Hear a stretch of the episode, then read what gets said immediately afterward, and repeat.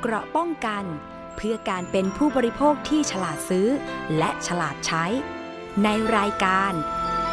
ภูมิคุ้มกัน สวัสดีค่ะ คุณผู้ฟังต้อนรับเข้าสู่รายการภูมิคุ้มกันรายการเพื่อผู้บริโภคค่ะ วันนี้วันที่ 6 ตุลาคม 2564 พบกับดิฉัน อภิคณาบุราริศนะคะ เจอกันเวลาเดิมนะคะ 1 ชั่วโมงนะคะ พร้อมเนื้อหาสาระที่นำมาฝากคุณผู้ฟังกันนะคะ วันนี้อยากจะย้ำเตือนกันนะคะ เพราะว่าโอ้โหข่าวคราวพลาดไม่ได้เลยเรื่องของ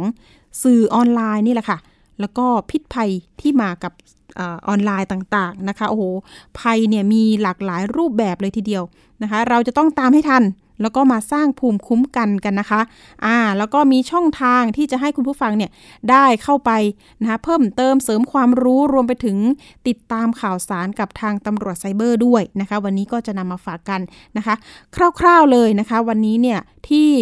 อยากจะหยิบยก ประเด็นการเตือนภัยออนไลน์นะคะ รายวันเลยก็ว่าได้ ก็ไม่ว่าจะเป็นเรื่องของ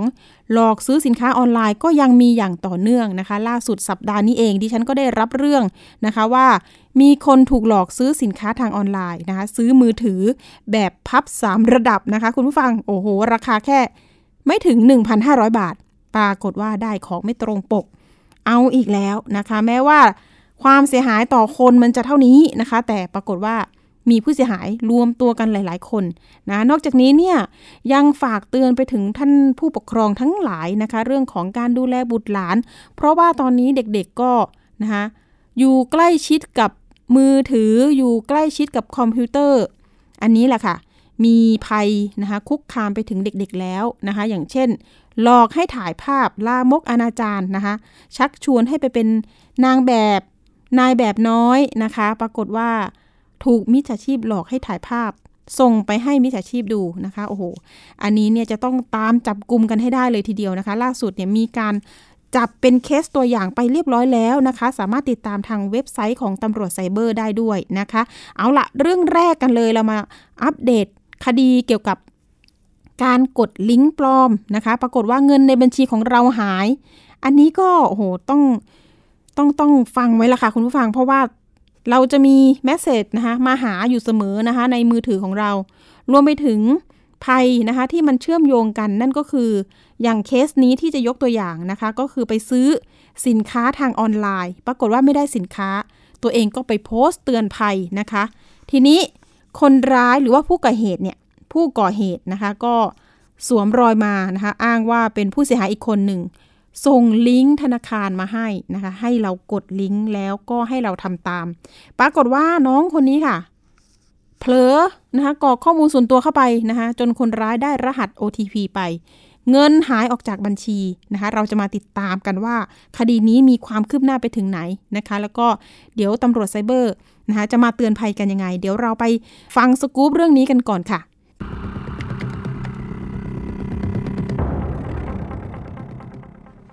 พหลักฐานจากการร้องเรียนที่ส่งมาทาง Line แอดร้องทุกไทย PBS เพื่อเตือนภัยประชาชน หลังจากผู้เสียหายรายหนึ่ง สั่งซื้อรถจักรยานไฟฟ้า แต่ไม่ได้รับสินค้า สูญเงินไปกว่า 1,000 บาท แต่การหลอกลวงไม่จบเพียงเท่านั้น หลังจากผู้เสียหายไปโพสต์เตือนภัยในกลุ่ม Facebook กลับถูกผู้ก่อเหตุอีกคน สวมรอยอ้างว่าเป็นผู้เสียหายเช่นเดียวกัน และหลอกให้กดลิงก์ธนาคารปลอม อ้างว่าจะได้รับเงินคืน กลับกลายเป็นว่า ผู้ก่อเหตุสามารถได้รหัส OTP ของบัญชีเราไป จากนั้นเงินในบัญชีของผู้เสียหาย ก็หายออกจากบัญชีไปกว่า 6,000 บาท ล่าสุดยังมีผู้เสียหายอีกคนเข้าร้องเรียนกับทีมข่าว หลังเกิดเหตุ สั่งซื้อโทรศัพท์มือถือ ที่พบโฆษณาผ่านทางเว็บไซต์ รุ่นหน้าจอพับ 3 ระดับ ราคา 1,469 บาท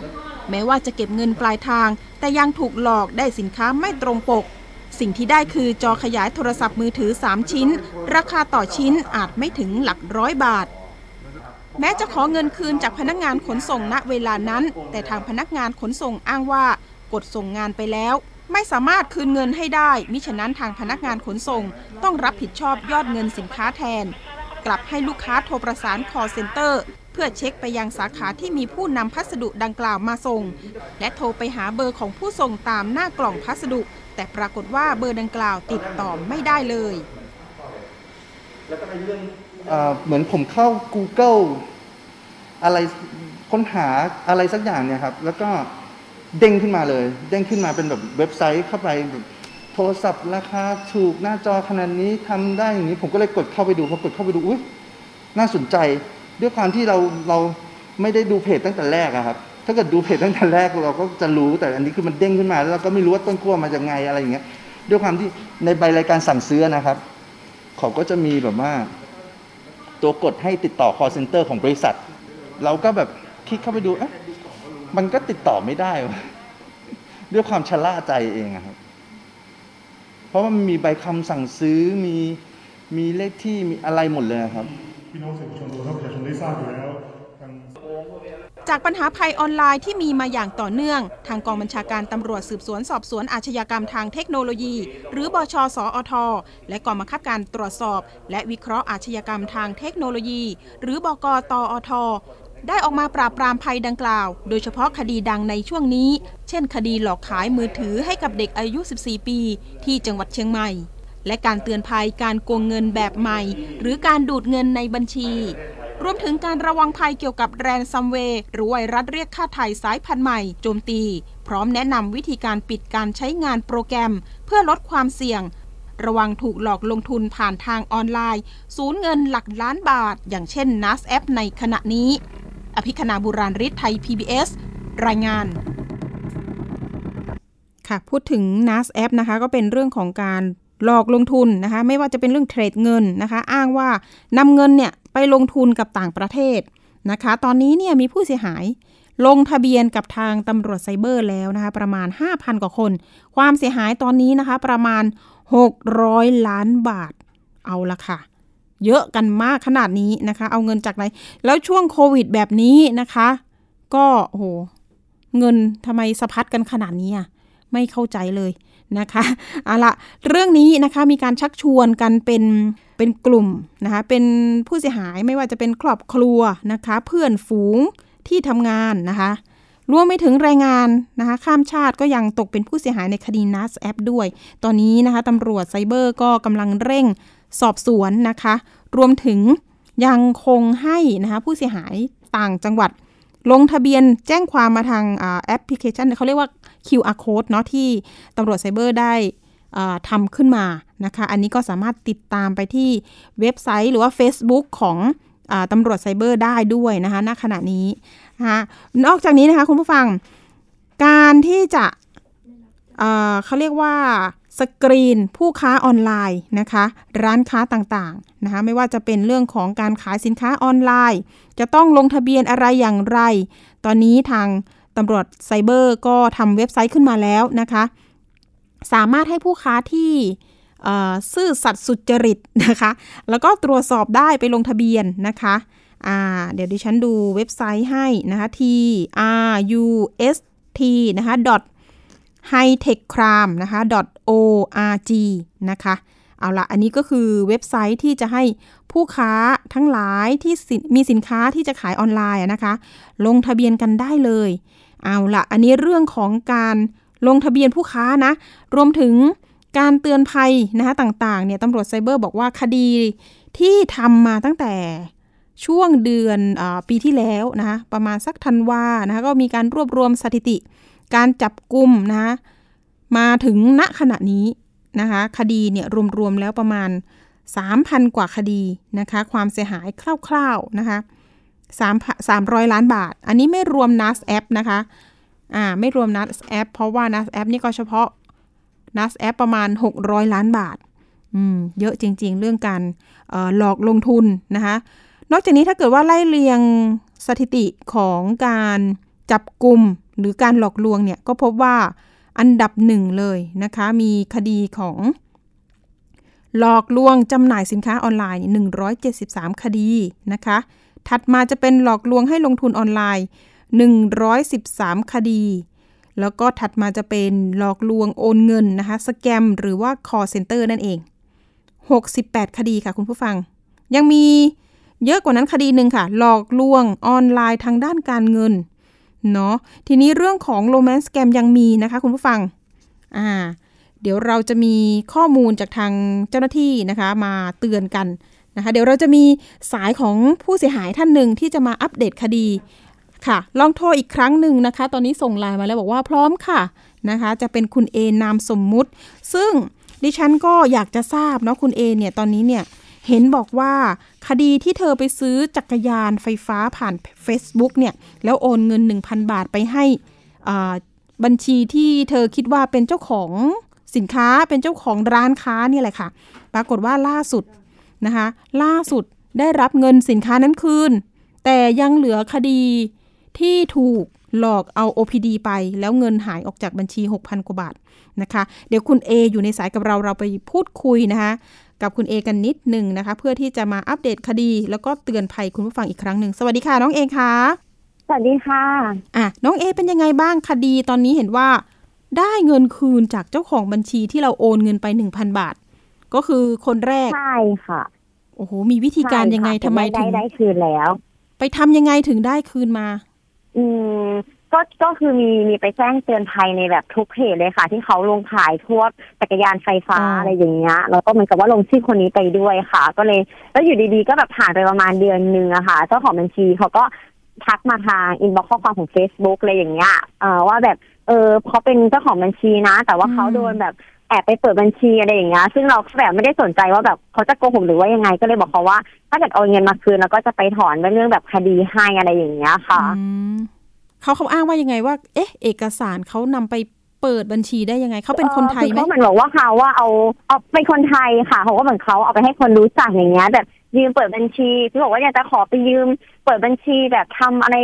สักอย่างนึงอะไรประมาณนี้หนูก็ไม่แน่ใจว่าเขาแบบเติมก็จำไม่ได้ว่าเขาแบบบอกยังไงเงี้ยหนูเลยบอกว่าเรารู้หรือเปล่าว่าการเปิดบัญชีให้คนอื่นเขาเปิดบัญชีหรือว่ายืมไปอย่างเงี้ยมันผิดกฎหมายนะจริงๆแล้วแบบไม่มีใครเขาให้กันหลอกอะไรเงี้ยหนูเลยบอกว่าหนูก็ไม่ได้สนใจว่าแบบอืมว่าว่าคุณจะคือแบบเป็นผู้เสียหายเหมือนกันหรือว่ายังไง แต่คือในเมื่อเงินมันเข้าบัญชีคุณแล้วอะเรายิ่งแบบมีหลาย ๆ คนที่เขาไปแจ้งอะยอดมันเยอะขนาดนั้นอะเออคุณก็ต้องรับผิดชอบถ้าเกิดว่าไม่อยากเป็นแบบคดีอะไรอย่างเงี้ยค่ะ แล้วเขาพอเขาบอกว่า ถ้าเกิดโอนเงินให้ทุกคนแล้วเขาจะขอให้ทุกคนไปไปถอนให้ เพราะว่าหมายสารไปถึงบ้านเขาหลายฉบับมากอะไรแบบเนี้ยใช่แสดงว่ามีหลายคนที่เดือดร้อน แล้วก็โอนไปที่บัญชีนี้ใช่ค่ะจ้ะทีนี้เราเห็นตัวอย่างของเคสพิยดาแล้วเนาะก็มีบัญชีหลาย ๆเขาเรียกบัญชีม้านะ ทีนี้เนี่ยมันจะมาอ้างแบบนี้เนี่ย เอ๊ะ ฟังขึ้นไหมตำรวจของน้องเอว่ายังไงบ้างสำหรับคดีเรื่องการโอนเงินซื้อสินค้า อ๋อ ก็ก็คือเดี๋ยวมีทางทางตำรวจอะค่ะ ก็จะทำดำเนินเรื่องให้ใช่ค่ะ แต่พอทีนี้ อันนี้เราถอนแจ้งความไหมสำหรับคดีหนึ่งพันบาทเนี่ย ก็หนึ่งพันบาทนี้คือเดี๋ยวหนูจะไปถอนให้ แต่ว่าช่วงโควิดนี้ยังยังไม่มีโอกาสได้เข้าไปสอนอเลยค่ะ อ๋อ แต่เจ้าของคดีก็ทราบแล้วว่าอะอันนี้เนี่ยทางเจ้าของบัญชีนี้มาเคลียร์แล้วอย่างนั้นเหรอใช่ค่ะ แต่ว่าคืออาจจะเป็นเพราะว่ายอดของหนูมันไม่เยอะด้วยอะไรอย่างเงี้ยเพราะว่าหนูแค่ลองซื้อแค่คันเดียวเนี่ยแต่ว่ามันก็จะมีบางคนที่แบบ ซื้อเยอะกว่านี้อะไรอย่างเงี้ยแล้วก็ชื่อเขาอะค่ะ มันแบบไปอยู่ในในแบ็กลิสเหมือนกัน ซึ่งเป็นแบบคดีอื่นด้วยนะที่ยอดมันเยอะกว่านี้ ซึ่งหนูว่าบางคนอาจจะแบบไม่ยอมความอะไรหนูก็หนูก็ไม่แน่ใจใช่ค่ะ ตอนนั้นเราโอนซื้อแค่หนึ่งพันบาทใช่ไหมคะใช่ใช่ค่ะเขาหนูแค่แค่หนึ่งพันบาทเป๊ะเลยใช่คือเหมือนเขาก็แต่ว่าเนี่ยนู่นมันลดเหลือแค่คันหนึ่งอะไรอย่างนี้ค่ะ มันถูกไปว่างั้นมันถูกไป อะแล้วทีนี้เนี่ย กรณีผู้ก่อเหตุเนาะที่มาสวมรอยเป็น ส่งลิงก์ปลอมมาให้เรานะคดีอันนี้เป็นยังไงบ้างคืบหน้าไปถึงไหนแล้วเออตอนนี้ยังไม่ยังไม่เรื่องไม่ได้เรื่องการติดต่อกลับมาจากจากเอ่อผู้ต้องหาอะไรอย่างนี้เลยค่ะใช่ไม่เหมือนคดีแรกก็ยังเงียบอยู่ใช่ยังไม่เหมือนคดีแรกใช่ค่ะ ทีนี้ร้อยเวรบอกว่า คดีส่งไปที่เขาเรียกว่ามีหมายเรียกไปยังธนาคารเพื่อธนาคารจะให้ข้อมูลกับเรา ว่าเงินที่ปลายทางเนี่ยไป จบอยู่ที่ใครยังไง อันนี้พอจะมีเบาะแสแล้วใช่ไหมถ้าเอามีเรียบร้อยแล้วค่ะ ว่าเป็นปลายทางคือใครใช่ค่ะตำรวจออกหมายเรียกไปยังเจ้าของบัญชีหรือยังยังนะคะเพราะอันนี้หนูไม่แน่ใจเพราะว่ายังไม่เห็นเจ้าเจ้าเจ้าที่ตำรวจติดต่อกลับมาหาหนูเลยอะค่ะอันนี้เนาะจริง ๆ แล้วก็อยากจะสาวไปถึงโยงใยไปถึงคนที่ได้เงินไปเนาะทีนี้ เราอาจยังไม่ต้องเอ่ยชื่อเจ้าของบัญชีนี้ก็ได้เนาะแต่ทีนี้น้องเอฝากนิดนึงเกี่ยวกับเรื่องของอชื่อบุคคลคนนี้ที่เราไปตรวจสอบพบเนี่ยน้องเอมีวิธีการเห็นว่าสืบเองเลยนะไปเจอยังไงใช่ค่ะไปเจอยังไงเก่งกว่าตำรวจปะเนี่ยอ่าที่ที่ค่ะที่สืบเองก็คือเหมือนพอเราพอเราได้ไปจากธนาพอได้ใบของตำรวจไปยื่นที่ธนาคารใช่ไหมคะธนาคารก็บอกว่าเนี่ยคือของเรามันโดนไปที่บัญชีพร้อมเพย์นี้อะ ก็คือพร้อมเพย์ก็คือเอ่อเป็นเบอร์โทรของคนนี้ แล้วก็ชื่อเป็นคนนี้ ซึ่งทีเนี้ยหนูก็ อันนี้หนูก็คิดวิเคราะห์เองว่าพวกมิจฉาชีพส่วนมากอะจะใช้เบอร์ทูเพราะว่าอืมทูมันจะสามารถเหมือนกับโอนไปทูไปไปวอลเล็ตนู่นนี่นั่นได้ โดยที่มันจะเช็คค่อนข้างยาก หนูก็เลยอ่ารู้จักกับเอ่ออ่าให้ให้ทูเช็คให้ด้วยค่ะอืมใช่ก็เลย พอได้ข้อมูลมาก็เลยพอทราบว่าอ๋อเบอร์นี้เป็นวันเป็นระยะเวลาวันนั้นจริง ๆ ที่แบบ ที่เขามามาคุยกับเราในการหลอกลวงของเราไป แล้วก็ก่อนหน้านั้นคือใช้กี่เบอร์อะไรไงไปบ้างคือเราได้ข้อมูลตรงนี้มาหมดเลย แล้วก็เลยมั่นใจว่าอ๋อไงก็คงเป็นเขาจริงๆแหละที่เป็นมิจฉาชีพจริงๆอะไรอย่างเงี้ยคงไม่ใช่นกต่ออะใช่ค่ะ อืมเอ๊ะโหทำไม มันก็ต้องสาวไปเห็นชื่อเขาสิคะ ใช่ไหมวันวันหนึ่งวันหนึ่งเนี่ยค่ะมันต้องใช่สืบค่ะไปถึงเขาให้ได้ใช่ใช่คือจริงๆข้อมูลทุกอย่างหนูก็ได้มาครบหมดแล้วนะ ว่าแบบเขาเปิดกี่เบอร์บ้างระยะเวลาอะไรยังไงอืมซึ่งมันตรงกับ เอกสารทุกอย่างที่เรามีเลยอย่างเงี้ยค่ะ หรือว่าเขาใช้ชื่อคนเดิมไปเปิดหรือเปล่าแล้วทำไมมิจฉาชีพถึงจะแบบมันมันมันง่ายไปไหมอะไรอย่างเงี้ยถ้าเกิดว่าข้อมูลหรือความผิดเอ่อคือคือเหมือนหนู อันนี้อันนี้ที่หนูคิดเองนะคะ หนูคิดว่าเขาน่าจะใช้ในเรื่องของการมีนกต่ออะไรอย่างเงี้ยมาในเรื่องของการแอปเอ่อแอปพลิเคชันเว็บไซต์ค่ะอะไรอย่างเงี้ยเป็นเว็บปลอมอะไรอย่างเงี้ย เพราะฉะนั้นคือมันจะแบบสาวถึงตัวนั้นไม่ได้นอกจากว่าเหมือนกับพอเขาข้อข้อมูลนาของเราได้แล้วเขาก็ทำการโอนทุกอย่างไปหมดอย่างเงี้ยใช่เพราะฉะนั้นคือมันก็เลยหนูหนูก็ไม่แน่ใจตรงนี้ว่าแบบมันจะทำได้ไหมทางธุรกรรม แต่ก็คิดว่าน่าจะได้แหละเพราะคนหนึ่งอะค่ะ สามารถเปิดได้หลายบัญชีเลยแม้กระทั่งเราเองเรายังเปิดบัญชีเลยค่ะ ค่ะ ตอนนี้เนี่ยเบาะแสนะคะ เราไปพบคนที่นำเบอร์นั้นแหละนะคะ ไปผูกนะคะเป็นเบอร์ True หรือ Wallet นี่แหละค่ะ เป็นพร้อมเพย์นะคะ ปรากฏว่าได้ชื่อมาแล้วเนาะแต่ว่าขอสงวนนามสกุลไว้ก่อนนะคะนายชัยสันนะคะ เดี๋ยวต่อสายไปใหม่เนาะลองวางก่อนก็ได้ค่ะสัญญาณไม่ดีอ่านายชัยสันนะคะ แต่ทีนี้เนี่ยอายุอานามเนี่ยเรายังไม่ทราบ เดี๋ยวอยู่ระหว่างการสืบสวนนะคะ แล้วก็เดี๋ยวอย่างไรก็ตามเนี่ยต้องประสานเจ้าหน้าที่ตำรวจสพที่น้องเข้าไปแจ้งความนะคะ เพื่อที่จะต้อง ตรวจสอบให้แน่ชัด แล้วก็ออกหมายเรียกไปยังนายชัยชัยยสันนะคะคุณผู้ฟังอ่านผิดหรือเปล่าไม่ผิดนะคะ ชัยยสันเนาะอ่า เพราะว่าเป็นคนที่ไปตรวจสอบแหละว่าเจอเป็นเป็นชื่อของเขานะคะ ที่จะที่เอามาเปิดเบอร์เบอร์โทรศัพท์ เป็นพร้อมเพย์แล้วเชื่อมโยงไป ทีนี้เมื่อกี้เราคุยกันถึงนะคะตรวจสอบเชื่อมโยงไปที่นาย ชัยยสันอ่าชัยยสันเราไม่ต้องเอ่ยนามสกุลแล้วกัน เผื่อว่าเอ๊ะเขายังเป็นผู้บริสุทธิ์ไหมนะคะ ยังไงก็แล้วแต่อยากจะให้เร่งรัดไปที่ตำรวจ เพื่อที่จะออกหมายเรียกไปยังนายคนนี้ยังไงบ้าง คุณเอก็อยากให้ทางตำรวจแบบว่าช่วยให้ให้ความเออเรียกว่าไงคะช่วยแบบตามคดีนี้ให้ให้เร็วนิดนึงอืมอะไรอย่างเงี้ยค่ะ เพราะว่าหนูคิดว่าถ้าเกิด ตอนนี้เขาก็น่าจะยังแบบลอยนวลแล้วก็ยังน่าจะยังทำอยู่ เพราะว่าจากที่หนูสืบมาได้ก็คือ เปิดมาแล้วหลายเบอร์อะก็เลยคิดว่าเขาน่าจะยังแบบเปิดไปเรื่อยๆอีก ในการหลอกคนไปเรื่อยๆอะค่ะ ค่ะเอ๊ะแล้วการสร้างลิงก์ปลอมขึ้นมาเนี่ย มันก็ต้องมีจุดสังเกตใช่ไหมคะ วันนั้นที่เราเจอลิงก์ปลอมเข้าไปเนี่ย มันมีอันไหนที่ไม่ตรงกับของธนาคารตัวจริงเขาบ้างเออก็จนที่เราเข้าไปหน้าเพจ Facebook เลย เราถึงจะรู้ว่า อ๋อ ยอดผู้กดถูกใจ ต่างกัน อย่างถ้าเกิดว่าเป็นของธนาคารจริงๆอะค่ะ กดคนกดถูกใจจะแบบเป็นล้านสองล้านเลย แต่ว่าถ้าอย่างพวกเพจปลอมก็คือจะมีอยู่ว่าหมื่นนึงบ้างหมื่นคนบ้างพันคนบ้างอะไรอย่างนี้บ้างใช่ค่ะ ซึ่งธนาคารก็มีการแจ้งเตือนด้วยใช่ไหมคะใช่ค่ะ ก็มีการค่ะแจ้งเตือน แต่ว่าทางธนาคารก็พยายามหาวิธีจัดการกับพวกเว็บนั้นอยู่เหมือนกันใช่ที่ที่คุยกับเจ้าหน้าที่นะคะเขาต้องไปแจ้งความด้วยเพราะว่าตกเป็นผู้เสียหายด้วยเหมือนกันเนาะถูกถูกแอบใช่อ้างค่ะถูกนำโลโก้ไปใช้ด้วยเนาะ ใช่ค่ะอ่าตอนนี้เนี่ยดูแล้วมีผู้เสียหายที่หลงกดลิงก์เหมือนกับเราเนี่ยไปไปโพสต์ เตือนภายใน Blacklist Sealer บ้างไหมอืมหนูก็ตอนนี้ยังไม่ได้ตามดูเลยอืมใช่ค่ะ เพราะว่าเหมือนเหมือนลิงก์นั้นอะ พอเกิดเรื่องหนูก็จะพยายามที่แบบจะเข้าไป ปรากฏว่าเหมือนเขาแบบน่าจะบล็อกหนูแล้ว คือเหมือนกับพอคลิกเข้าไปในเว็บนั้นอะเหมือนกับมันไม่ขึ้นอะไรแล้วเหมือนกับว่ามันขึ้นว่าไม่พบหน้าหน้าเอ่อหน้าเว็บไซต์นี้แล้วใช่ค่ะ เนี่ยจะเห็นได้ว่าแม้จะเป็น เพจ เตือนภัยของผู้เสียหายเนาะ Blacklist Sealer เนี่ยจริง ๆ เนี่ยก็จะมีผู้ก่อเหตุ แฝงตัวไปอยู่ในแฝงตัวนั้นอยู่ในนั้นอืมใช่ค่ะ สวมรอยคือแบบนะ เราก็เดือดร้อนอยู่แล้วนะคะ ยังมาซ้ำเติมอีกนะคะ โอ้โหใช่แสบจริง ๆ อันนี้เนี่ยก็อยากให้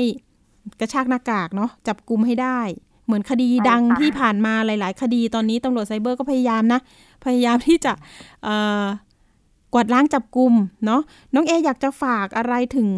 เจ้าหน้าที่รวมไปถึงการสร้างภูมิคุ้มกันให้กับตัวเองเนาะแล้วก็ประชาชนด้วยค่ะเชิญเลย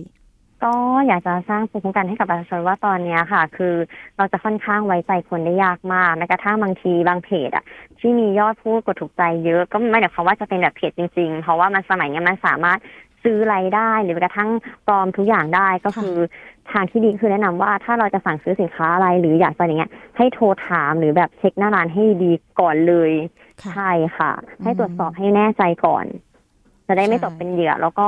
เอ่อในในเพจที่เวลาเราเข้าไปแจ้งการเตือนภัยอะค่ะ ตรงเนี้ยก็จะมีอืมผู้เสียหายหลายคนที่ไปเตือน ซึ่งเข้าใจว่าทุกคนนะคะมูลค่าความเสียหายไม่เท่ากันเนี่ยบางคนเป็นหลักหมื่นก็มี ซึ่งเขาก็เลยแบบอยากได้เงินคืน ก็จะมีมิจฉาชีพเนี่ยค่ะ มาแฝงตัวว่าแบบว่าถ้าหากคนนี้สิแบบเป็นทนายนู่นนี่นั่นอย่างเงี้ยช่วยได้ ซึ่งก็จะให้ระวังเพราะว่าสุดท้ายแล้วคือแนะนำว่าให้เราไปเอ่อแจ้งคุณตำรวจที่สอนอดีกว่า แล้วก็ทางธนาคารที่เป็นตัวจริงดีกว่า ถึงเขาจะดำเนินให้เราช้าหน่อยแต่เนี้ยคือของจริงแน่นอนใช่ค่ะอืมเนาะทีนี้ก็ต้องฝากเตือนกันไปนะ วันนี้ขอบคุณน้องเอมาก ๆ ที่มาอัปเดตคดีกันนะคะ แล้วก็เป็นนะคะภูมิคุ้มกันให้ประชาชนท่านอื่น ๆ นะคะ ท่านผู้ฟังด้วย วันนี้ขอบคุณน้องเอนะคะ เดี๋ยวยังไงค่ะขอบคุณคดีน้องเอเราตามกันต่อว่าจะ ไปจับตัวคนร้ายได้หรือเปล่านะคะ ขอบคุณน้องเอได้ค่ะมากขอบคุณๆนะคะ ค่ะ ขอบคุณค่ะยินดีค่ะ ค่ะ สวัสดีค่ะ ค่ะ ก็ขอให้คดีน้องเอนะคะ คืบหน้าไปไวๆนะคะ แล้วก็อีกทางหนึ่งเราก็พยายามประสาน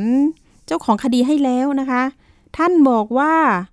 โอ้คดีหลอกซื้อขายของออนไลน์เยอะมากเลยนะคะ ยังไงก็จะเร่งให้ว่าอย่างนั้นนะคะ แต่ทีนี้เนี่ยก็ฝากไปที่ตำรวจไซเบอร์ด้วยอีกทางหนึ่งเนาะ อะเคสของน้องเอเนี่ยพูดง่ายๆเนี่ยตอนแรกเราถ้าไม่ได้อธิบายเนี่ยวิธีการส่งลิงก์มากดลิงก์กันยังไงอาจจะแบบงงอะนะคะว่าเอ๊ะเขาได้เงินไปได้อย่างไรนะคะเล่าสั้นๆเลยเนาะน้องเอเนี่ยถูกหลอกซื้อขาซื้อจักรยานไฟฟ้าโอนเงินไป 1,000 บาทนะคะทีนี้เนี่ยเพจ Facebook ที่ขายของเนี่ยก็บอกว่าให้รอสินค้า 2-3 วัน พอถึงกำหนดไม่มีสินค้ามาให้นะคะ น้องเอก็เลยไปโพสต์เตือนภัยในเพจ Backlist Sealer ผ่านไปประมาณ 1 วันนะคะ ก็มีผู้ก่อเหตุนี่แหละค่ะ อีกคนนึงนะคะ ทักมาบอกว่าเนี่ยฉันเป็นผู้เสียหายเหมือนกันนะคะ แล้วก็เอ่อยากได้เงินคืนเร็วๆไหมนะคะ ให้กดลิงก์นะคะไปกรอกข้อมูลในลิงก์ของธนาคารแห่งหนึ่งนะคะ ปรากฏว่าน้องเอก็หลงเชื่อนะคะ เพราะว่านึกว่าให้ไปลงทะเบียนเพื่อที่จะได้รับเงินคืน นะคะก็มีการลงไปกรอกนะคะข้อมูลนามนามสกุล ชื่อนามสกุลนะคะ แล้วก็ให้ใส่ข้อมูลบัตร ATM ใส่เลขบัตรนะหน้าบัตรวันหมดอายุของบัตรนะคะ เพื่อที่จะเป็นบัญชีที่จะโอนคือเงินคืนมาให้ว่าอย่างนั้นนะคะโดยอ้างว่าจะมีผู้เสียหายเนี่ยได้เงินคืนเนี่ยหลายคนเลยทีเดียวด้วยวิธีการนี้นะคะจากนั้นเนี่ยมันก็จะมีพอเรากรอกข้อมูลเสร็จทั้งหมดแล้ว มันจะมีรหัส OTP นะคะส่ง SMS มายังมือถือของเรานะคะจากนั้นเนี่ยเราก็ต้องกรอกนะคะรหัสนี้ลงไปด้วยนะคะปรากฏว่าตรงนี้แหละค่ะเป็นจุดจุดอ่อนเลยนะคะที่ที่ผู้ก่อเหตุเนี่ยสามารถได้เงินของเราไป ก็รหัส OTP นี่แหละนะคะ ผ่านไปประมาณ 5 นาที จึงมีข้อความ SMS แจ้งว่ามีรายการเงินออกจากบัญชีของตัวเอง นะคะ6,600 บาทนะทีนี้น้องเขาก็งงแล้วเอ๊ะตายละจริงหรือเปล่าก็ไปเช็คเงินในแอปเออเงินของเราปรากฏว่าเงินออกไปจริงๆนะคะพอแชทไปหาทางคนที่ส่งลิงก์มาปรากฏว่าบล็อกเรียบร้อยนะคะจากนั้นก็โทรไปที่ธนาคารตรวจสอบว่าเออนี่มีลิงก์แบบนี้ปรากฏว่าก็มาทราบภายหลังว่าเป็นลิงก์ปลอมนั่นเองนะคะ เอาละเรื่องนี้นะคะเรามี เสียงเตือนภัยนะคะ จากท่านพลตำรวจตรีนิเวศ อาภาวสินนะคะ ท่านเป็นผู้บังคับการตรวจสอบและวิเคราะห์อาชญากรรมทางเทคโนโลยี หรือว่าบกตอทนะคะ ไปฟังกันค่ะว่ามีเทคนิคและจะสร้างภูมิคุ้มกันป้องกันภัยออนไลน์ยังไงบ้างครับ เชิญค่ะ ในส่วนตรงนี้นะครับ ผมอยากให้ประชาชนเนี่ยตระหนักถึงเรื่องของการป้องกันตัวเอง เพราะว่าถ้าเรารู้จักวิธีการป้องกันตัวเองเนี่ย เราจะไม่โดนหลอกลวงง่าย ๆ อย่างที่นำเรียนไปนะครับ ว่าวิธีการง่ายที่สุดในการที่จะป้องกันตัวเองก็คือ ถ้าเป็นเรื่องเงิน จะโอนให้ใครมีคนติดต่อมาว่าเป็นตำรวจ แล้วคุณไปพัวพันต้องเอาเงินมาตรวจสอบ อะไรก็ตามที่เกี่ยวกับเรื่องเงิน เรื่องที่เราจะต้องให้ข้อมูลส่วนบุคคล ขอเบอร์โทรศัพท์เขาก่อน แล้วติดต่อโทรกลับไปคุยด้วย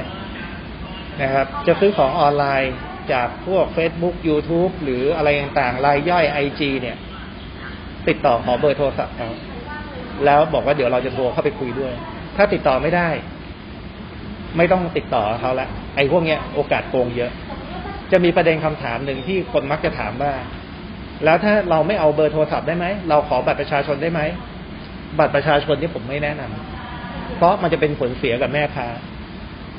แม่ค้าเนี่ย ดนหลอกลวงแบบเดียวกัน โดยคนร้ายเนี่ยก็หลอกว่าจะมาซื้อของ แล้วก็บอกว่าขอบัตรประชาชน ขอหมายเลขโทรศัพท์ ขอหมายเลขบัญชี แล้วก็ไปเปิด e-wallet พอเปิด e-wallet เสร็จปุ๊บแล้วก็โอนเงินจากบัญชีที่แท้จริงเข้าไป e-wallet ของคนร้ายได้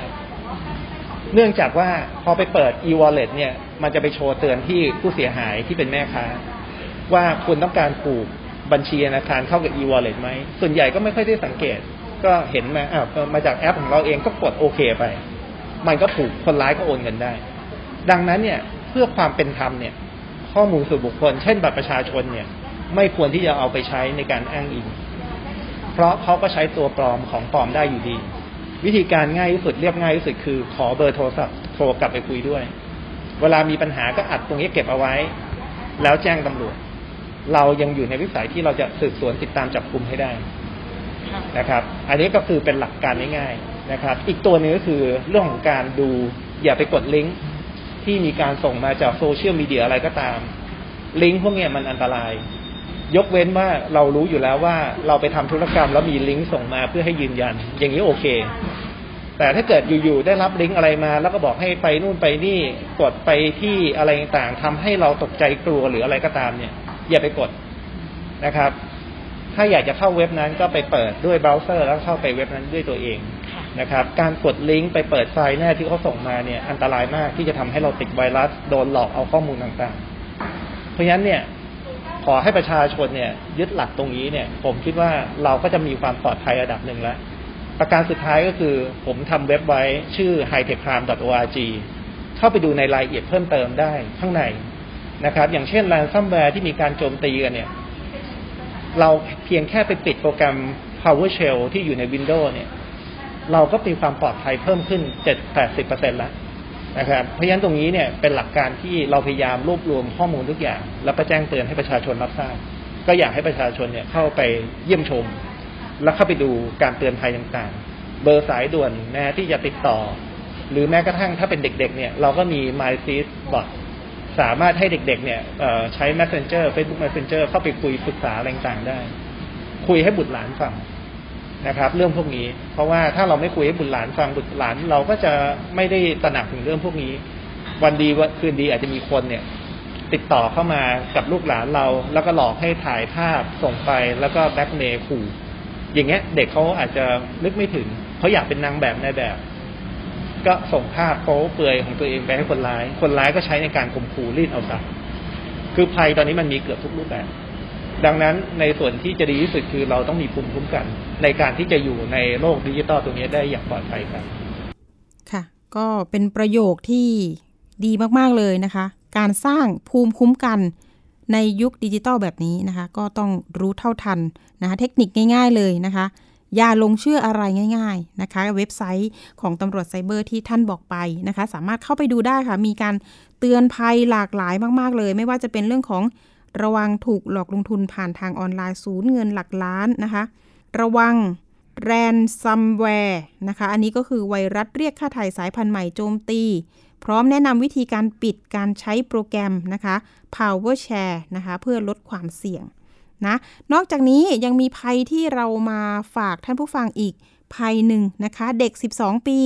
ถูกหลอกซื้อต้นไม้นะคะ ต้นไม้นี้ก็คือว่าโอ้โหกำลังฮิตกันเลยนะคะ ก็คือบอลสีชายชนว่าอย่างนั้นนะคะ ไปฟังสกู๊ปเรื่องนี้กันค่ะไออยากได้เงินคืนมันก็อยากได้ละค่ะแต่สงสารลูกมากกว่า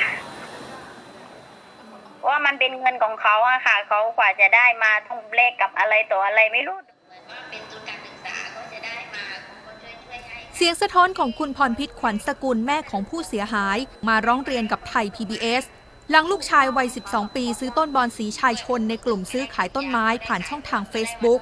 ซึ่งหลังจากโอนเงินให้ผู้ก่อเหตุก็ไม่สามารถติดต่อผู้ขายได้อีกเลยราคาขึ้น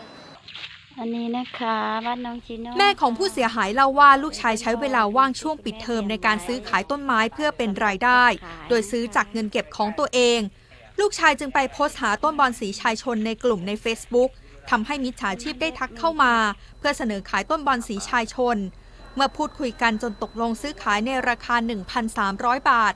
ลูกชายจึงใช้บัญชีของเพื่อนโอนเงินไปให้ ชื่อบัญชีปรากฏเป็นของนายอนันต์ แต่เมื่อโอนเงินไปกลับเงียบหาย และเมื่อติดตามทวงถามก็บล็อกเฟซบุ๊กหนีไป เขาโทรมาบอกว่าพรุ่งนี้นะครับพรุ่งนี้ส่งของให้แล้วทีนี้พอวันอีกอีกวันหนึ่งวันรุ่งขึ้น น้องก็ก็เข้าไปดู เพื่อจะถามว่าส่งของหรือยังเขาบล็อกไปแล้วอะค่ะ หลังเริ่มรู้ว่าถูกหลอกแล้ว ครอบครัวได้ติดต่อซื้อต้นไม้อีกครั้ง เพื่อนำข้อมูลของมิจฉาชีพออกมา ปรากฏว่าชื่อบัญชีที่ให้โอนกับภาพบัตรประจำตัวประชาชนที่ถ่ายคู่กับต้นบอนสีชายชนเป็นคนละชื่อกัน พอได้ข้อมูลของเขามาแล้วพี่ก็เงียบ พี่ก็ไม่โอน ทีนี้เขาก็โทรมาตัวเจ็ดนะคะโทรตัวเจ็ดพี่ไม่รับพอพี่ไม่รับเขาก็ทักมาพี่คะพี่จะโอนตอนไหนหนูจะแพ็คของแล้วเออร้านร้านคือเกิดส่งของอยู่ใกล้บ้านหนู พี่คะหนูจำเป็นต้องใช้เงินนะ หนูจะพาลูกไปโรงพยาบาล หนูจำเป็นต้องรักษาลูกพอพี่ไม่อ่านไม่ไม่ตอบอะไรเขาเขาก็ไปเม้นในในในเฟซพี่พี่คะตอบแชทหนูด้วยตกลงพี่จะรับของหนูไหมพี่ก็ตอบกลับไปว่าเอ่อของที่เขาสั่งคนก่อนเขาสั่งส่งให้เขาหรือยังคะเขาก็บอกว่าส่งแล้วครับพี่ พี่ขอดูเลขพัสดุของคนก่อนได้ไหมเขาก็ส่งมาให้ ทีนี้พี่บอกว่าไม่ใช่คนนี้ แล้วก็บอกว่า ส่งแล้วค่ะ พี่เนี่ยเลขบอกไม่ใช่คนนี้ คนพัทลุงที่สั่งเขาบล็อกเลยค่ะพอคำว่าพัทลุงออกไปก็คือบล็อกเลย ทีมข่าวได้ติดต่อไปตามเบอร์โทรศัพท์ของมิจฉาชีพที่เคยโทรหาผู้เสียหาย แต่ปรากฏว่าไม่มีใครรับสาย ล่าสุดคุณพรพิษได้แจ้งความที่สพกงราจังหวัดพัทลุงแล้ว ส่วนมิจฉาชีพยังคงเปิด Facebook เพื่อขายต้นไม้ต่อไป ขณะที่กลุ่มชายชนบอลสีและบอลสีไทยแลนด์ มีการประกาศให้สมาชิกในกลุ่มระวังมิจฉาชีพที่เสนอขายต้นไม้ โดยให้ตรวจสอบข้อมูลจากบัตรประชาชน และวิดีโอคอลกับเจ้าของต้นไม้ เพื่อให้มั่นใจว่าจะได้ของอย่างแน่นอน ใบที่มีลวดลายสีเขียว ขาวแกมชมพูทำให้ปฏิเสธไม่ได้ว่าบอลสีชายชนกลายเป็นราชินีไม้ใบที่กำลังได้รับความนิยมของกลุ่มคนที่ชื่นชอบการเลี้ยงไม้ใบ จากการสอบถามแอดมินกลุ่มชายชนบอลสีและบอลสีไทยแลนด์ระบุว่า ราคาปัจจุบันของต้นไม้พันธุ์นี้ เริ่มต้นที่ราคาหลักสิบบางต้นมีราคาสูงถึงหลักแสนบาท แล้วแต่ความชื่นชอบ ความพอใจระหว่างผู้ซื้อและผู้ขายทำให้ยากต่อการควบคุมราคา การถูกหลอกให้โอนเงินในครั้งนี้ จึงเป็นบทเรียนที่ทำให้ผู้ซื้อต้องระมัดระวัง และตรวจสอบประวัติของผู้ขายมากขึ้น อุษาเอี่ยมสุวรรณไทย PBS รายงานค่ะเคสนี้ผู้เสียหายอายุเพียง 12 ปีเองนะคะทำให้นึกถึงเคสของน้องอายุ 14 ที่เชียงใหม่ ทีนี้ก็ถามคุณแม่ของเคสนี้นะคะว่าตอนนี้สภาพจิตใจของน้องอายุ 12นี่เป็นยังไงบ้างนะคะ คุณแม่ก็บอกว่าโอ้โหต้องเร่งในเรื่องของการปลอบใจนะคะรวมถึงพยายามซื้อต้นไม้นี่แหละค่ะ มาทดแทนสิ่งที่เขาไม่ได้เนี่ยค่ะ นะคะตอนนี้เนี่ยน้องก็มีสภาพจิตใจดีขึ้นแล้วนะคะ ไม่ได้มีความเครียดนะคะอะไรมากแล้ว อันนี้ก็ฝากทั้งผู้ปกครองนะคะ ดูน้องๆด้วยนะคะ อย่าให้น้องเครียดนะคะ กลัวค่ะ กลัวว่าจะซ้ำรอยนะ จริง ๆ แล้วไม่อยากให้ให้เกิดเหตุการณ์แบบนี้นะคะ ตอนนี้เด็กๆก็หันมา เขาเรียกว่าหารายได้พิเศษผ่านออนไลน์แล้วด้วย โอ้โห อันนี้ก็ยุคดิจิตอลเนาะเอาละค่ะ ดูแลดูแลกันด้วยนะคะ ดูแลเด็กๆด้วยนะคะ ในเรื่องของการใช้มือถือและการติดต่อนะคะ ติดต่อผ่านเนี่ยคนในโซเชียลนะคะ เอาละเรื่องนี้ก็ฝากเตือนกันไป รวมถึงยังอยากจะบอกในเรื่องของการยกเลิก SMS ที่ไม่พึงประสงค์นะคะ กดไปที่ดอกจัน 137 อันนี้ฝากไว้นิดนึง เนาะค่ะ ไปช่วงต่อไปกันเลย ช่วงคิดก่อนเชื่อกับดรแก้ว กังสดานอัมภัย นักพิษวิทยาและคุณชนะทิพไพรพงศ์วันนี้นะคะมีความรู้เรื่องของอาหารปรุงด้วยความร้อน มีสารก่อมะเร็งได้อย่างไร ไปติดตามกันค่ะ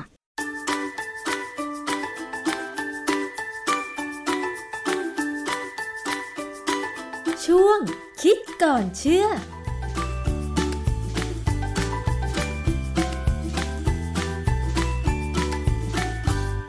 พบกันในช่วงคิดก่อนเชื่อกับดรแก้วกังสดานนภัยนักพิษวิทยากับดิฉันชนาทิพไพรพงศ์ค่ะ วันนี้เราจะมาพูดคุยเกี่ยวกับเรื่องของวิธีการปรุงอาหารนะคะ การทำให้อาหารสุกก็คือการใช้ความร้อนใช่ไหมคะ อย่างสมัยก่อนก็อาจจะใช้เตาถ่าน แต่ว่าพอยุคต่อมาค่ะ ก็ใช้เตาแก๊สในการปรุงอาหาร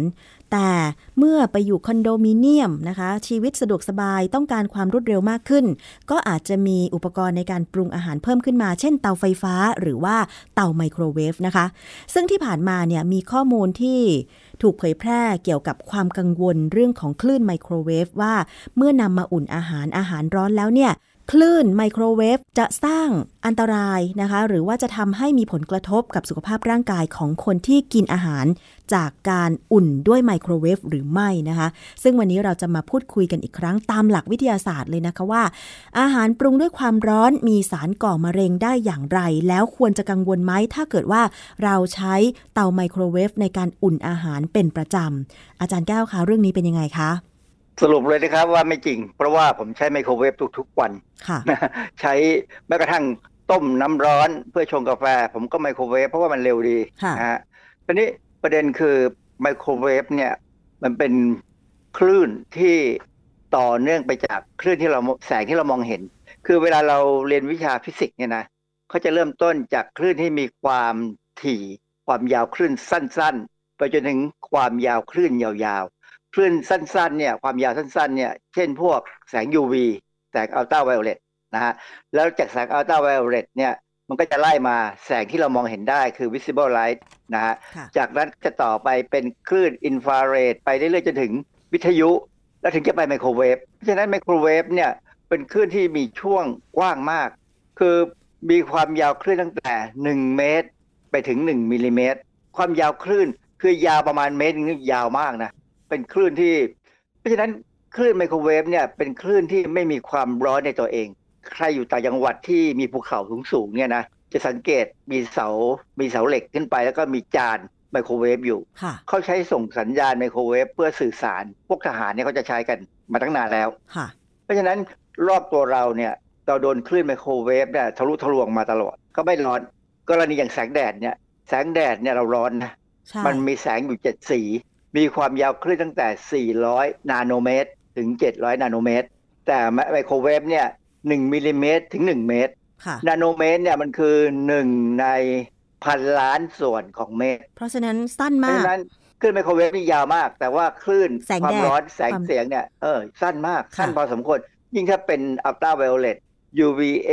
UVB UVC เนี่ย อันนี้จะยิ่งสั้นมากๆ เพราะว่าในหลักการฟิสิกส์เนี่ย ความยาวคลื่น เป็นปฏิภาคผกผันกับความถี่คลื่น ความถี่เนี่ยมันหมายความว่าการสั่น เพราะฉะนั้นอะไรก็ตามที่สั่นมากๆเนี่ยมันจะร้อนเหมือนกับตัวเราอะเราพยายามสั่นตัวเราเองเนี่ยเดี๋ยวเราจะร้อนเวลาเรา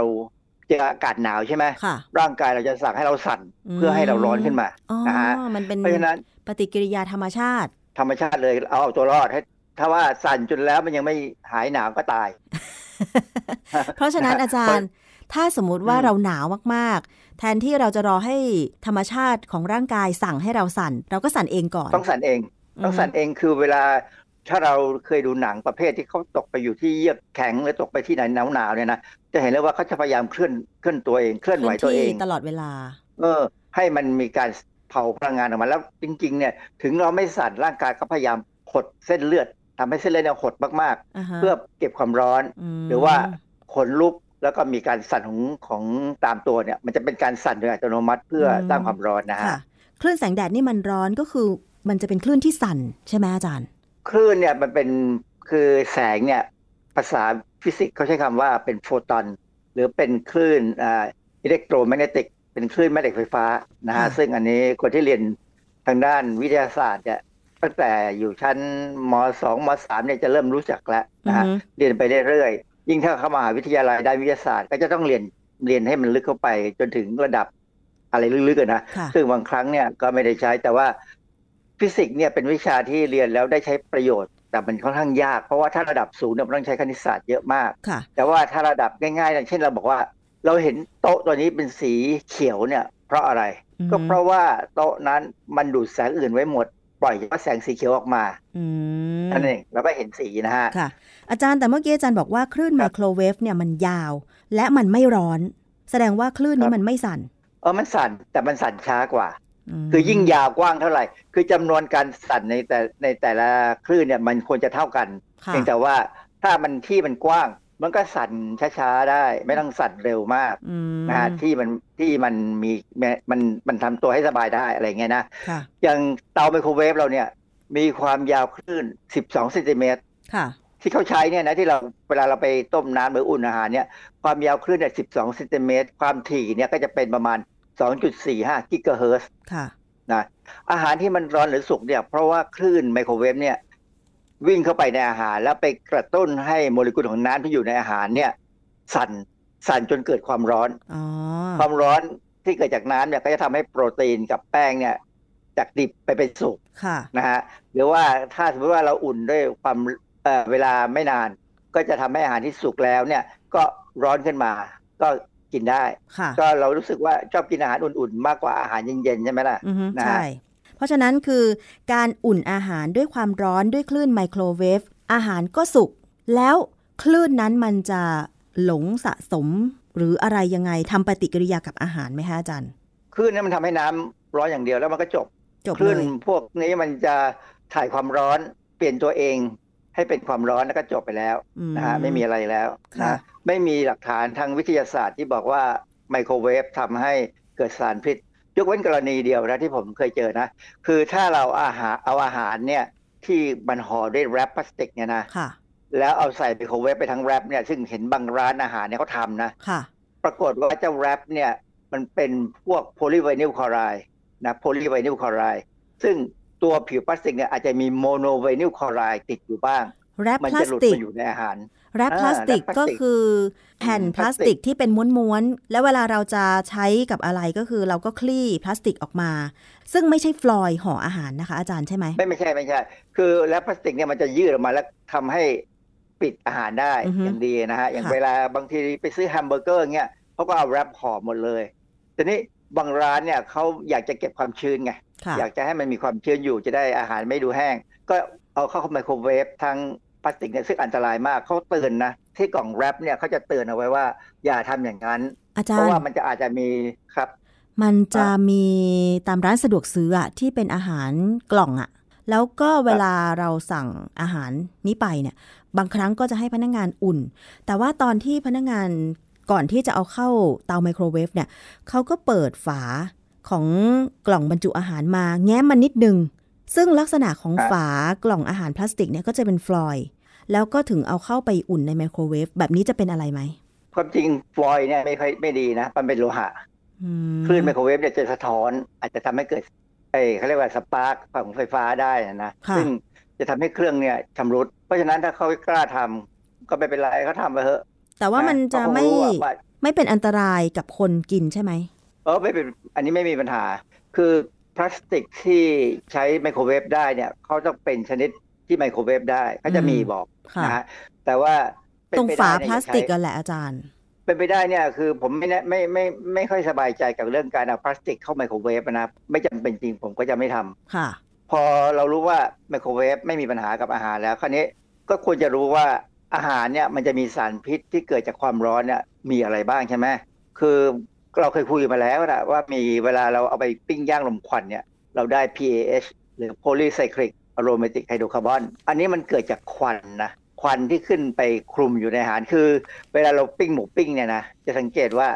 ตอนที่เริ่มปิ้งเนี่ยไฟแดงๆเนี่ยอันนั้นจะไม่มีควันค่ะควันจะเกิดขึ้นเมื่อผ่าเวลาผ่านไปออกซิเจนเนี่ยที่อยู่ในอากาศรอบๆหมูปิ้งเนี่ยหรือรอบๆรอบๆถาดเนี่ยมันจะเริ่มน้อยลง เพราะว่ามันถูกใช้ไป คราวนี้ เวลาไฮโดรคาร์บอนเนี่ยหรือว่าน้ำมันที่หยดลงไปบนถาดเนี่ยอันนั้นคือไฮโดรคาร์บอน มันจะต้องถูกเผา ถ้ามีออกซิเจนพร้อมเนี่ยนะมันจะกลายเป็นคาร์บอนไดออกไซด์กับน้ำค่ะแต่ถ้าออกซิเจนไม่พอคราวนี้มันจะเกิดสารประหลาดๆขึ้นมา นับไม่ถ้วนอืมค่ะเป็นควันด้วย ควันลักษณะนี้เนี่ยก็จะฟุ้งขึ้นมาแล้วก็เป็นควันสีเทาๆ แล้วก็มีกลิ่นเหม็นของน้ำมันที่หยดลงไปบนเตาด้วยนะคะ อาจารย์ แต่ว่าถ้าเป็นการอุ่นอาหาร อย่างเช่นในไมโครเวฟแล้วก็มันมีควันคลุ้งขึ้นมา แต่ว่าไม่ใช่สีเทาเนี่ย มันเป็นประเภทเดียวกันไหมหรือว่ามันเป็นแค่ไอมัน้ำไม่ใช่มันยกเว้นมันเกิดการไหม้ก็อีกเรื่องนะแต่ว่าจริงๆเนี่ยมันอาจจะเป็นไอ้น้ำมากกว่าอืมอะส่วนใหญ่เพราะว่าไมโครเวฟเนี่ยเป็นตัวทำให้น้ำเนี่ยกลายเป็นไอได้ ในกรณีของการปรุงอาหารด้วยความร้อนด้วยการใช้แบบคือปิ้งย่างลมควันเนี่ย มันมันเห็นควันแล้วควันความจริงเนี่ยควันพวกนี้ก็เป็นตัวที่ทำให้อาหารอร่อยขึ้นนะรสชาติมันจะดีกว่า ถ้าเราเทียบกับการทำไก่ย่าง ด้วยหม้ออบไอร้อน ไอความร้อนอะไรก็ตามเขาเรียกอะไรนะหม้อหม้อทอดไร้น้ำมันหม้อทอดไร้น้ำมันเนี่ยนะอันนั้นทำไก่ย่างได้ดูสวย แต่มันจะไม่ดำเท่าที่ควร แล้วก็กลิ่นกลิ่นที่หอมหอมๆของไก่แท้ๆจะไม่ค่อยมีนะไก่แบบไก่ย่างธรรมชาติเนี่ยนะแบบที่เขาทำตามบะตามท้องนาตามอะไรเนี่ยจะไม่มีนะฮะเพ ราะฉะนั้นควันเนี่ยขึ้นอยู่กับวัตถุดิบที่ใช้เผาด้วย เช่นถ้าเป็นฟางกลิ่นหนึ่งถ้าเป็นไม้บะเมืองอเมริกาเนี่ยอย่างหรืออเมริกาหรือยุโรปเนี่ยเขาจะมีไม้เฉพาะไม้สีดาไม้อะไรของเขาเนี่ยมันทำให้กลิ่นแยกกันออกไป ไม้มาฮอกกานีก็จะอีกกลิ่นหนึ่งอะไรเงี้ยนะหรือเศษไม้อะไรก็ตาม เพราะฉะนั้นเนี่ยการทำอาหารที่ปิ้งย่างลมควันเนี่ยเป็นศาสตร์หนึ่งที่เขาเรียนกันเลยค่ะนะฮะหรือเราไปซื้อไก่อบชานอ้อยอย่างเงี้ยเขาก็เอาชานอ้อยมาทำ ให้เกิดควัน แล้วก็เอาควันเนี่ยมาทาบนไก่ให้เรากินนะเขาไม่ได้ไม่ได้อบชานอ้อยจริง ๆ จังเขาใช้สโมกโซลูชันหรือพวกน้ำควันเนี่ยที่เขาผลิตแล้วเนี่ยมาทำมันก็ใช้ได้แหละมีสารก่อมะเร็งพอสมควรเอารสชาติอร่อยดี อย่ากินมากค่ะหรือถ้ากินต้องมีเครื่องเครื่องเคียงที่เป็นผักค่ะให้เยอะหน่อยนะฮะเพราะฉะนั้นเนี่ยคืออาหารที่เราเข้าใจว่ามันมีสารก่อมะเร็ง หรืออาจจะคิดว่ามันต้องมีสารก่อมะเร็งแน่ ๆ คืออาหารที่ปรุงแบบปิ้งย่างแล้วมีควันขึ้นมา จากถ่านก็ดีหรือว่าจากไม้ที่เราใช้เป็นแหล่งเชื้อเพลิง ใช่ไหมคะอาจารย์ ทั้งจากเชื้อเพลิงแล้วก็จากน้ำมันที่หยดลงไปด้วยอืมนะฮะมันก็ดีไปอย่างเสียอย่าง เพราะว่าในในในควันเนี่ยจะมีสารบางอย่างที่ป้องกันแบคทีเรีย เพราะฉะนั้นอาหารปิ้งย่างรมควันเนี่ยวางค้างคืนเนี่ยไม่ค่อยเสีย ค่ะเพราะมันหนึ่งมันแห้งอะนะสองมันมีควันซึ่งเป็นมีสารฆ่าเชื้อโรคด้วย แล้วอาหารนะฮะประเภทีทนี้ทอดล่ะคะอาจารย์ อาหารประเภททเอออดถ้าที่ครับหรือผัดที่แบบว่ามันไหม้ก้นกระทะอย่างเงี้ย มันมีสารก่อมะเร็งไหมเอออาหารทอดเนี่ยถ้าทอดจนไหม้เนี่ยมันมีควันเมื่อไหร่ก็จะมีสารพวก PAHs ขึ้นมา แต่ถ้าทอดไม่ไหม้มันก็จะมีสารพวก heterocyclic amine เกิดขึ้นมาได้ heterocyclic amine เนี่ยมันเกิดขึ้นจากการที่ ในอาหารเนี่ยถ้าเป็นเนื้อสัตว์เนี่ยจะมี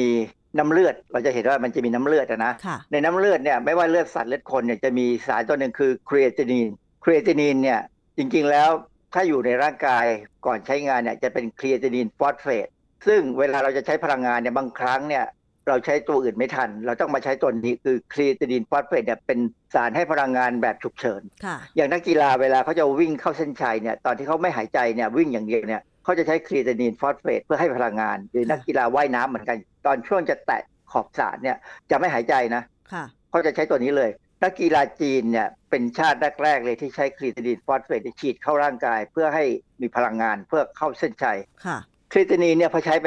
ครีเอตินีนฟอสเฟตเนี่ยพอใช้ไปแล้วเนี่ยมันจะเหลือครีเอตินีนอยู่ในน้ำเลือด ซึ่งครีเอตินีนเนี่ยสามารถไปทำปฏิกิริยากับสารตัวหนึ่งเราเรียกว่าสาร Maillard สาร Maillard เนี่ยเกิดจากน้ำตาลเชิงเดี่ยวเช่นกลูโคสหรือตัวอื่นก็ตามเนี่ยไปทำปฏิกิริยากับกรดอะมิโน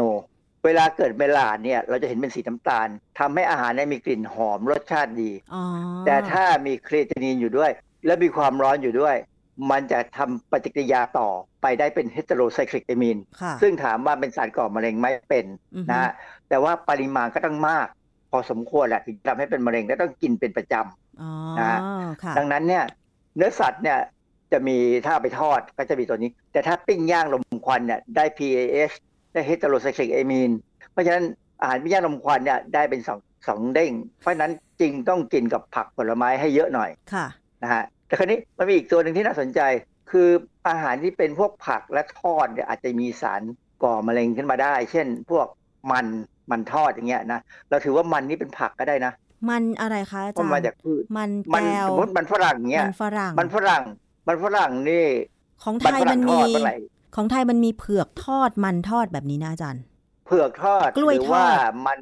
มันเทศทอดอ่าฮะใช่กล้วยทอดนี่อย่างอีกอย่างหนึ่งนะคือมันเทศเนี่ยก็เป็นมันฝรั่งแบบหนึ่งเราเรียกว่า sweet potato มันฝรั่งคือ potato ถ้าเป็นมันเทศเมื่อไหร่คือ sweet potato ค่ะนะฮะพืชตระกูลเนี้ยจะมีกรดอะมิโนแอสปาราจีนสูงอืมซึ่งกรดอะมิโนแอสปาราจีนเนี่ย เวลา อยู่ในอาหารที่ให้ความร้อนเนี่ยอาหารที่เป็นความร้อนเนี่ยมันก็จะเกิดเมลาดนั่นแหละนะฮะเป็นสีน้ำตาล เจ้าแอสปาราจีนเนี่ยทำปฏิกิริยากับเมลาดเมื่อไหร่จะได้สารพวกอะคริลามายด์อืมซึ่งถามว่าเราร่างกายเราทำลายทิ้งได้ไหมค่ะทำลายทิ้งได้ ถ้าค่ะไม่มากเกินไป อาจารย์แล้วแบบแต่ไหนถ้ามันถึงมากแบบไหนถึงเรียกว่ามาก กินเป็นประจำกินทุที่กวัเยนอะๆคือความจริงเนี่ยมันยังไม่ถึงกับชัดเจนขนาดนั้นหรอกเพียงแต่เขาให้ระวังแค่นั้นเอง เนื่องจากว่า ฝรั่งอะเขากินมันฝรั่งทอดเป็นประจำนะนั่นน่ะสิแต่ไทยเนี่ยแล้วกินเป็นมะเร็งไก่ย่างคอหมูย่างเป็นประจำไงก็เราก็ต้องกินผักเยอะๆไงแต่ว่าถ้าเป็นกินมันฝรั่งพวกนี้เราก็มันก็ต้องไปกับผักอะไรนะเราหรือว่าถ้าเป็นมันฝรั่งทอดเนี่ยจิ้มซอสมะเขือเทศค่ะเยอะๆมันต้านกันได้พอสมควรอืมในซอสมะเขือเทศเนี่ยจะมีสารพวกกลุ่มกลุ่มเดียวกับคล้ายๆแคโรทีนอยด์อะนะซึ่งมีประโยชน์มากค่ะนะ ในซอสมะเขือเทศเนี่ยเพราะฉะนั้นถ้ากินมันฝรั่งกินมันเทศทอดอะไรก็ตามเนี่ยนะจิ้มซอสมะเขือเทศกิน ก็พอกล้อมแกล้มไปได้ว่าเราได้รับได้ได้การปกป้องบ้างพอสมควรค่ะแต่ถ้าจะให้ดีเนี่ยกินพออร่อยแล้วกันนะอย่ากินมากเกินไปค่ะนะฮะ เพราะฉะนั้นความกังวลที่ว่าถ้าอุ่นอาหารหรือทำอาหารจากเตาไมโครเวฟแล้วจะก่อให้เกิดมะเร็งนั้นไม่จริงใช่ไหมคะ ความจริงแล้วเนี่ยสารก่อมะเร็งที่มีในอาหารก็ส่วนมากจะเป็นประเภทปิ้งย่างหรือทอด แล้วมันไหม้มากๆ แต่ว่ามีวิธีแก้นะคะอาจารย์ คือความร้อนถ้าให้มากเกินไปเนี่ยเกิดสารพิษแน่ๆนะฮะเพราะฉะนั้นถ้าใครต้องการเลี่ยงเลย ก็เนื้อสัตว์หรืออะไรก็ตามเอาวิธีลวกเอา หรือต้มพอสุกก็พอแล้ว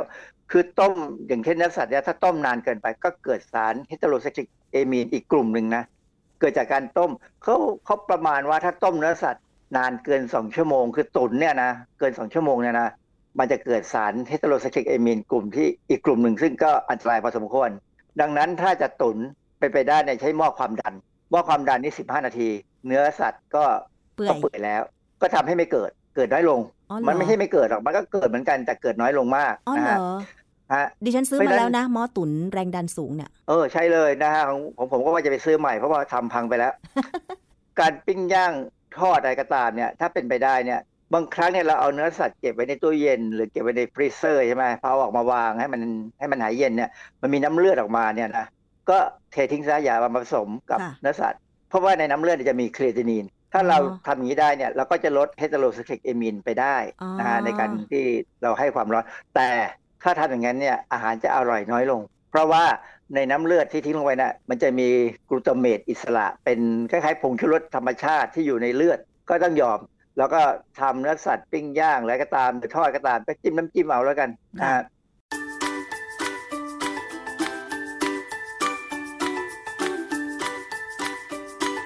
ช่วงคิดก่อนเชื่อ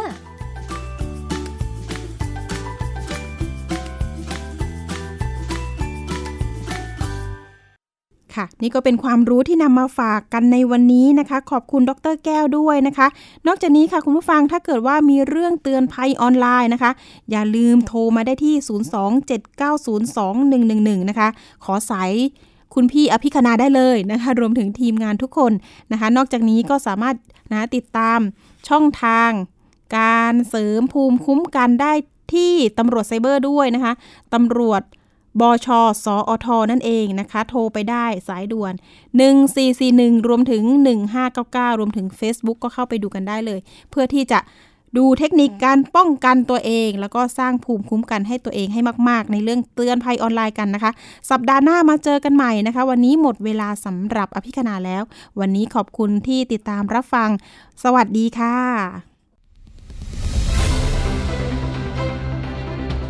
ติดตามรายการได้ที่ www.thaipbspodcast.com แอปพลิเคชันไทย PBS Podcast หรือฟังผ่านแอปพลิเคชัน Podcast ของ iOS Google Podcast Android Podbean SoundCloud และ Spotify ติดตามความเคลื่อนไหวของรายการและแสดงความคิดเห็น โดยกดถูกใจที่ facebook.com/thaipbspodcast